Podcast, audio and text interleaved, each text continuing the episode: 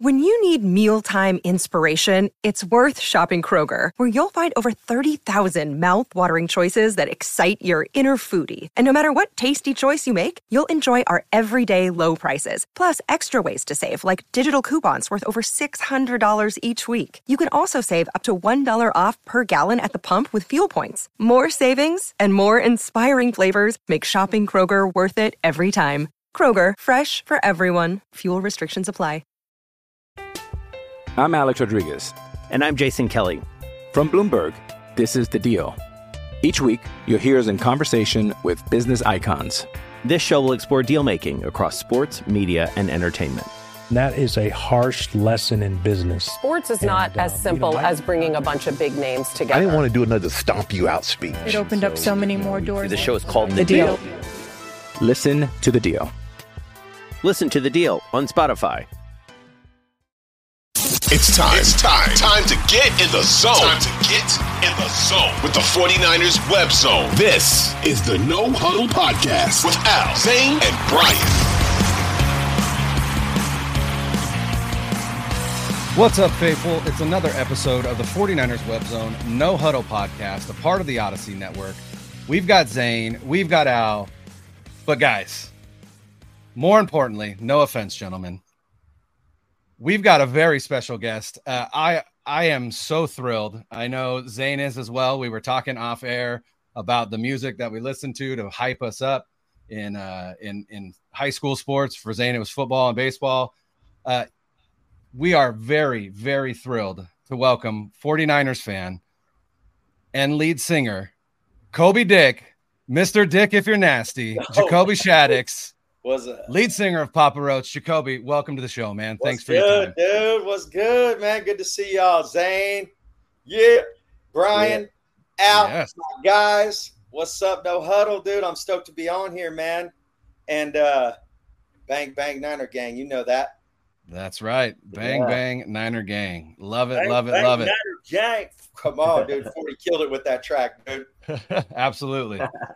So, Jacoby, I know you guys are, are currently touring with Shinedown, and, and we've got some questions for you about the tour and the band. But with this being a forty-niners podcast, we wanted to start with the Niners. You've got that Niner flag behind you. We love it. Um, what got you into football and specifically the forty-niners? Uh, was that something you you started as a fan as a kid, or, or how'd you get into that? So my stepdad was a Steelers fan. Oh. And so he always had football going on, you know, on the television. And we were living in, in NorCal at the time. And all my friends were wearing the Niners jerseys to school. And I'm like, what's up with this team? The Niners, you know, let's check those guys out. And started, I mean, it was just watching those dudes win, right? This is in the Montana era of the forty-niners. And just fell in love, obviously, because we're going to the Super Bowl and we're whooping everybody's tail. We got some of the best, you know, best cats in football on the team. Roger Craig, uh, Dwight Clark. You got, uh, I mean, diff- I mean, there's, I've fallen in love with different eras of the forty-niners throughout the years. And, uh, but that was the beginning for me. You know, now fast forward, I, my friend got me a, a Christmas gift one year. It's uh, the catch. And it's oh, Dwight awesome. Clark, you know, signed it on a football. Rest in peace, Dwight, oh. one of the greatest. You know what I mean? And uh, yeah, I got a love, I got a love affair with this team, man. And I, I'm faithful, faithful to the Bay, dude. That's where Let's you know. Go. And uh, it's, I'm so excited about this season, man. And, and you know, this coming Sunday, I'm just like, oh. I want to watch, but I have to work. Oh. Turn my, I'm gonna turn my phone off and not don't check any updates. But yeah, long and the short of it, man, I've been a I've been a Niners fan since I was a young kid.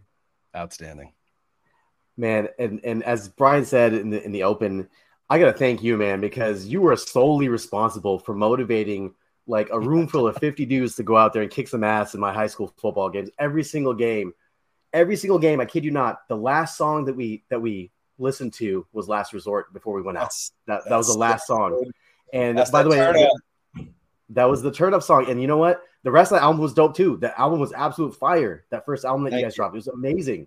And uh, it's just so cool to be talking to you right now. It's such a surreal moment for me. But I gotta ask, like you, you, you said you fell in love with many different Niners players and many different generations, but like who, who were some of your favorite players of the past and present that you can kind of like uh, tell us about? You kind of went in a little bit, Roger Craig and these guys as well, but like, who are some of the guys that really stuck out to you that, that you really kind of uh, attach yourself to? I was uh, Tom Rathman early on. Yes. He was just like the man. And, you know, he just had that big old neck roll, dude. And he would just yeah. run straight downhill, run through people's faces. You know, he, he was a, he was a Nebraska Cornhusker, you know, and that's just like some hard nosed football out there. And it really fit in line with the style of play that the Niners bring, you know, and it's just straight up the gut, you know, and just, hey, what's that, Jay? Um, sorry, one of my road crew dudes popped in. Uh, you know, just straight running the ball straight through your face. And he was a badass. Plus, he was great in the flats too, man. He just run out there and get that catch. Good on third down. And uh, so he was one of my favorites early on. Obviously, Joe Montana, you know, mm-hmm. Q B, he was just a legend. Um, you know, and then he passed the torch to, to Steve Young, which was dope. But early on, it was Tom Rathman. That was the guy. Like, I played football. I played uh, – it was like Pee Wee football, and I wanted to run the ball so bad, but they're like, nah, dude. You're you're a guard. You're a pulling guard. So I can't have number forty-four.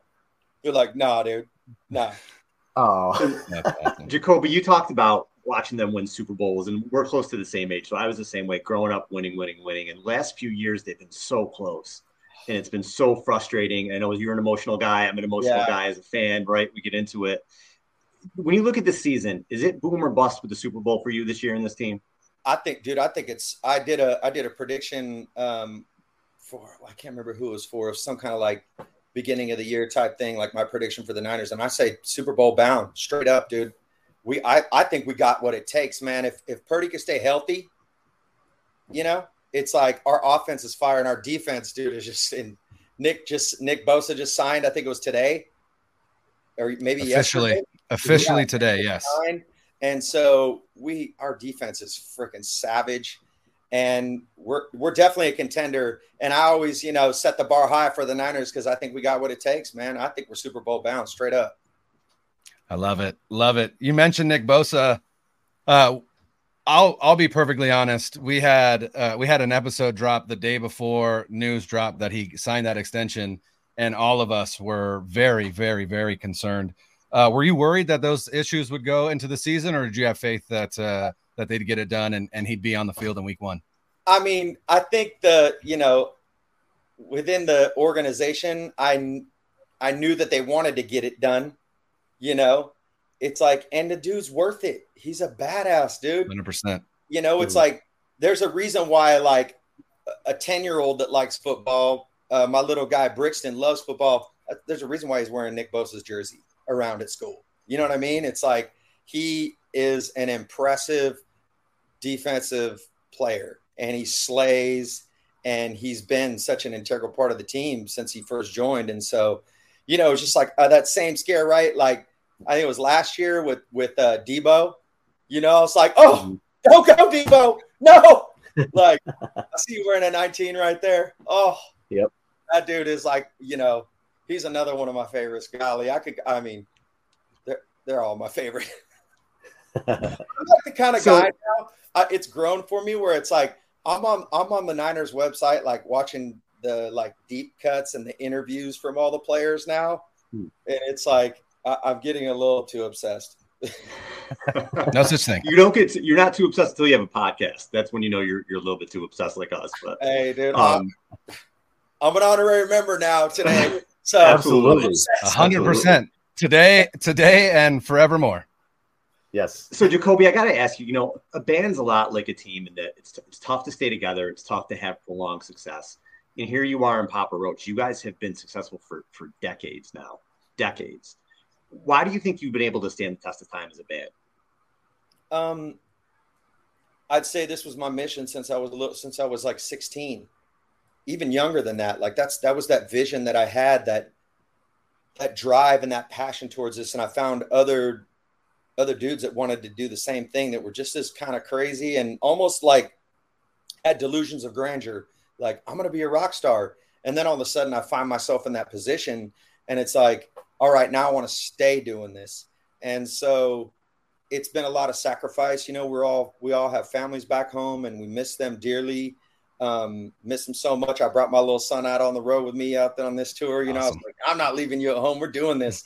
Um, but you know, it's like, I got brothers in this band that, that believe in the vision, and we did, we haven't given up when times were kind of tough. And, you know, we, cause we've had some really highs in our career and some really lows. And there's been moments where I'm like, man, are we supposed to pack this thing up? And, you know, then we go back out on tour and we just see the people coming out and singing our songs right back at us on stage. And I'm like, nah, this, this, the story isn't done being told. And, uh, you know, plus the music, it's like, we're writing music that's still connecting. You know, we've had two number ones on this new record, and uh, that blows my mind. You know, we've been doing this since nineteen ninety-three and dropped our first big album in uh, two thousand. And we're still writing music that is topping the rock chart. And that is like, what more could I ask for? I'm Alex Rodriguez. And I'm Jason Kelly. From Bloomberg, this is The Deal. Each week, you'll hear us in conversation with business icons. This show will explore deal-making across sports, media, and entertainment. That is a harsh lesson in business. Sports is and, not as uh, simple you know, I, as bringing a bunch of big names together. I didn't want to do another stomp you out speech. It opened so, up so many more doors. The show is called The, the deal. deal. Listen to The Deal. Listen to The Deal on Spotify. Talking with Jacoby Shaddix of Papa Roach. And what were what were some of your musical inspirations kind of that, that led you to where you are today? And and second part of that question, I guess, is is who do you listen to today? Like, what do you like to listen to? Um, so early on, you know, it was like bands like Metallica was a big inspiration on Jerry, our guitar player. Uh, mm. I was a huge Faith No More fan. And so Faith No More really inspired me to kind of be very adventurous as a as a writer and creator of music. And Red Hot Chili Peppers was an early influence, Wu-Tang Clan, Social Distortion. Um, I loved punk rock, but then I also loved metal, you know. Uh, mm-hmm. Loved Guns N' Roses as well early on. Um, but now, my, I mean, my musical taste is always changing. Lately, uh, I've been listening to a lot of Beartooth. Um, there's another band called Sleep Token that I've been digging. Um, there's a band called uh, called Spiritbox that's out on tour with us right now. Those guys are those guys are bringing something new. Uh, female fronted, she's a badass. Um, Bring Me the Horizon is another group that I really like. And then I find myself going back to those nineties cl- uh, hip hop classics, you know, some early E forty, you know, mm-hmm. uh, Tribe Called Quest. And I'm all over the map when it comes to music. And then I'm listening to this, you know, just like New Music Friday, like what drops. And I'm like, all right, this is cool. Oh, that sucks. Oh, that sucks. I'm like, it ain't because I'm old. It's just because some of this new stuff just sucks. Yeah. Fair. Fair. I mean, I don't know. I, mean, I, I know. I I, I totally agree, man. It's not, it's, it's not the same, right? It's music isn't yeah. the same. I don't want to sound like old or anything, but it's not the same as it was before. That's but I, I, ha- I have to ask you, man. Like, so what's what does it feel like when you're out there going in front of a stadium full of people, much like athletes, right? Where you're just in front of a stadium full of fans. You step out onto that stage and you see the endless sea of people out there. What does that What does that feel like? Is that still a rush oh, for you after all these years? Oh yeah, it's it is my drug of choice. Yeah. You know, ele- yeah. eleven. Almost twelve years ago, I quit drinking booze and treating myself like crap, you know, so I had to kind of come up with a new passion. And all along, this rock and roll thing was there, but it was kind of always in the backseat because I was all about the party. And mm-hmm. then when I changed that up, it was like I realized like what I this high that I get when I get on stage, it's like nothing else.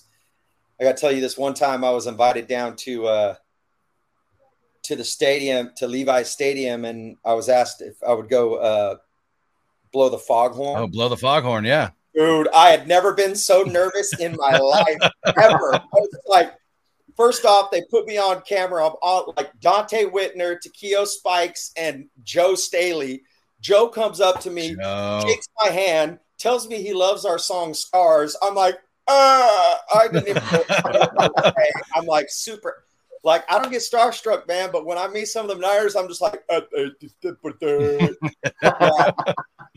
yeah. I love it. It was great. It was I a great it. moment. I was I was terrified, though. Pulling, I was like, don't screw this up, dude. You can't screw this up. It's the Niners. Awesome. yeah, awesome. I met I met Joe Staley years ago, and I'm about six foot tall, and I got a picture with him. And, I mean, I'm up to, like, his shoulder, man. Like, yeah, dude was just huge. Like, it's just crazy. It's crazy seeing these guys in person, you know? monster. Jaco- so Jacoby, I was saying earlier, I heard, I've heard you say that you're you're an emotional guy, and I mean that comes through in your lyrics. Oh yeah. When you write a song and you're putting that emotion into words, is that cathartic for you? Do you feel relief, or, or is it exhausting? What what is that process like for you to really sit down and write write write an emotional song like you do? I mean, it's definitely cathartic, you know, and it's it's me working my way through those feelings and understanding them.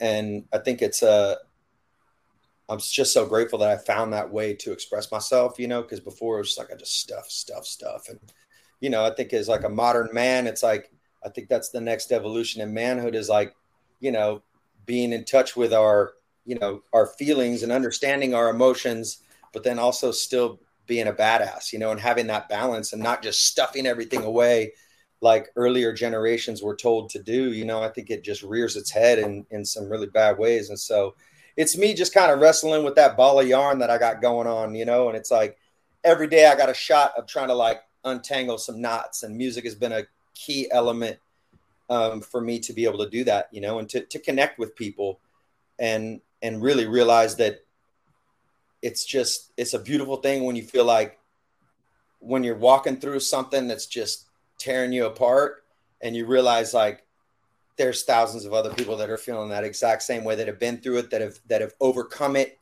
that have stepped up. You know, for me, drink, putting down the bottle, drinking was like a major, major like hurdle in my life.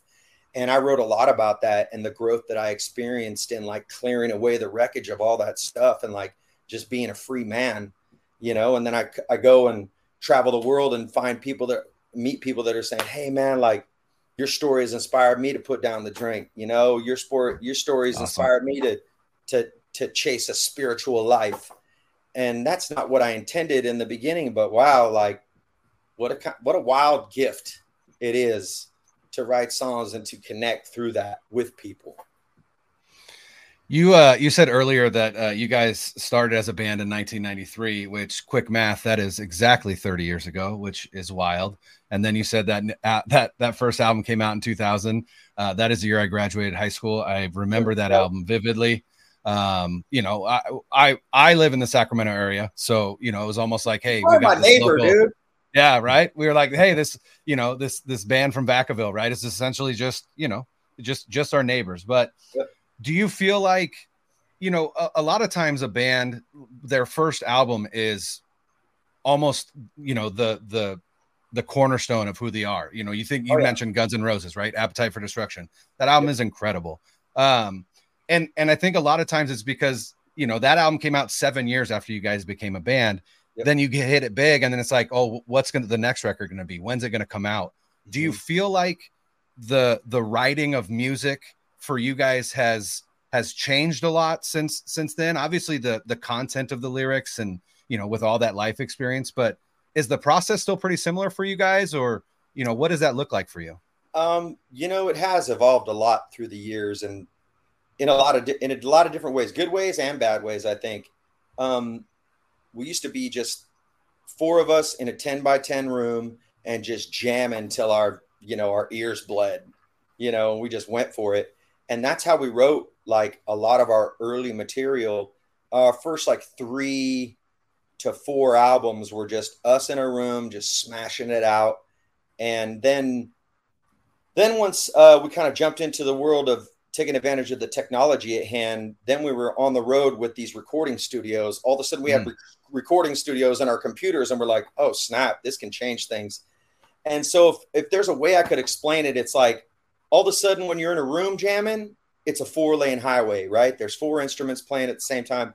Whereas when you're writing a record or writing music um, in a studio environment, all mm-hmm. of a sudden it's a one-lane highway. Only one thing is happening happening at, at, the, oh, at okay. a time. And so sometimes you can be overcritical of a part that's happening and just overthink yourself and not really understand the momentum that's happening creatively. And you know, it's it has its uh, advantages and its disadvantages. And so we choose now to create both ways, right? So we'll go in and we call it shedding wood. And uh, we'll go shed wood with each other for like two weeks and just jam and just see, record all the jams and just see if there's some great moments in there. And then we'll take those pieces, and that'll be kind of the Kickstarter to, you know, what we're going to create. and then we'll take it into the studio and then bring it down to that one lane highway again, where we're just putting one thing, one piece of information, one piece of one guitar riff at a time, one bass riff at a time, and take it like that. So yeah, man, I mean, long-winded answer, but yes, it has evolved, tr- evolved tremendously. And, you know, the lyrical content is another thing, you know, it's just a reflection of where I'm at uh, in my life, what's happening on in, in the lives around me, what's happening in the world, and uh, distill that down into something and try to make sense of it. Awesome. Yeah. You've got, you guys are on tour right now with Shinedown. I know you guys have a, a show tonight. Yeah. Um, again, been a band for thirty years. Uh, what are we at? Nine, nine albums now. Uh, there's eleven albums, eleven albums. Okay. Yep. So you're talking over, you know, a hundred songs to choose from when you put together a set list for, for a tour like this. Uh, can you take us a little bit into kind of what that, what that process looks like? What are you guys thinking about when you're, when you're putting a set list together? Does it ever change mid tour, or what does that look like? So we'll go and uh, we'll look on the streaming services, right? And we'll see like what songs in the last like six months have really just Smart. been been streaming, right? Who, what are the what are the fans listening to? And uh, obviously they're going to be listening to the hits. So we got to play the, you know, we got to play the hits and the ones that really stick, right? The classics. So we're playing Last Resort, Scars, Getting Away with Murder. Those are like staples. And then um, from there, it's like, all right, we see that they're actually playing this track, She Loves Me Not, off our second record. And so we hadn't played that one in years. And but people, it started trending on some social media platforms. And then we're like, all right, we're bringing it back into the set. And we brought it back into the set. And I didn't want to play it, but the fans wanted it, you know? And so I, I, I like, you got to give the people what they want. You know, I, people, people got a choice what to do with their money. Right. And when somebody chooses to come to a Papa Roach show and spend their money on a, on a concert ticket, I want them to leave feeling like they got their money's worth. They got what they came for, you know, and that's playing the hits, man, and playing what they're spending on, on the, on the, uh, on the streaming services. And so we really pay attention to that. That's a big part of us, you know, and it's a battle too. It's like, you know, egos get involved, egos get hurt. Sometimes you, I don't get to do what I want. You know, I didn't want to play She Loves Me Not, but we're playing it, and it's like people are digging it. So I'm like, all right, cool, here you go. All right. I'm going to play the shit out of this one for y'all. Love it. Love it. Jacoby, it was an honor, man. You got an open invite anytime you want to come and talk football. Oh, dude, I got I got to tell you, man, we should do this again because uh, my bass player is insanely obsessed with the forty-niners. Like, oh, yeah. He's kind of quiet about it, you know, when, yeah. But when we start talking, I'm like, oh, dude, how you know everything about the night. Like, oh, dude, you got to get him on one time. I know he'd love to talk football with you guys, dude. And I'd love to join again, man, for real. You know, maybe yeah, I'll give, season. I'll give Becky my cell number to you to give to you guys and we'll set it up. Perfect, man. That sounds great. It was awesome chatting with you guys, man, for real. Hey, the honor was all ours. Thank you, man. Thank you for your music. Bang, thank you for everything. Let's go. Let's go. Bang, bang, Niner gang. Uh, thank yeah. you. Peace out, y'all. Yeah. Later. Let's go three. One, two, three.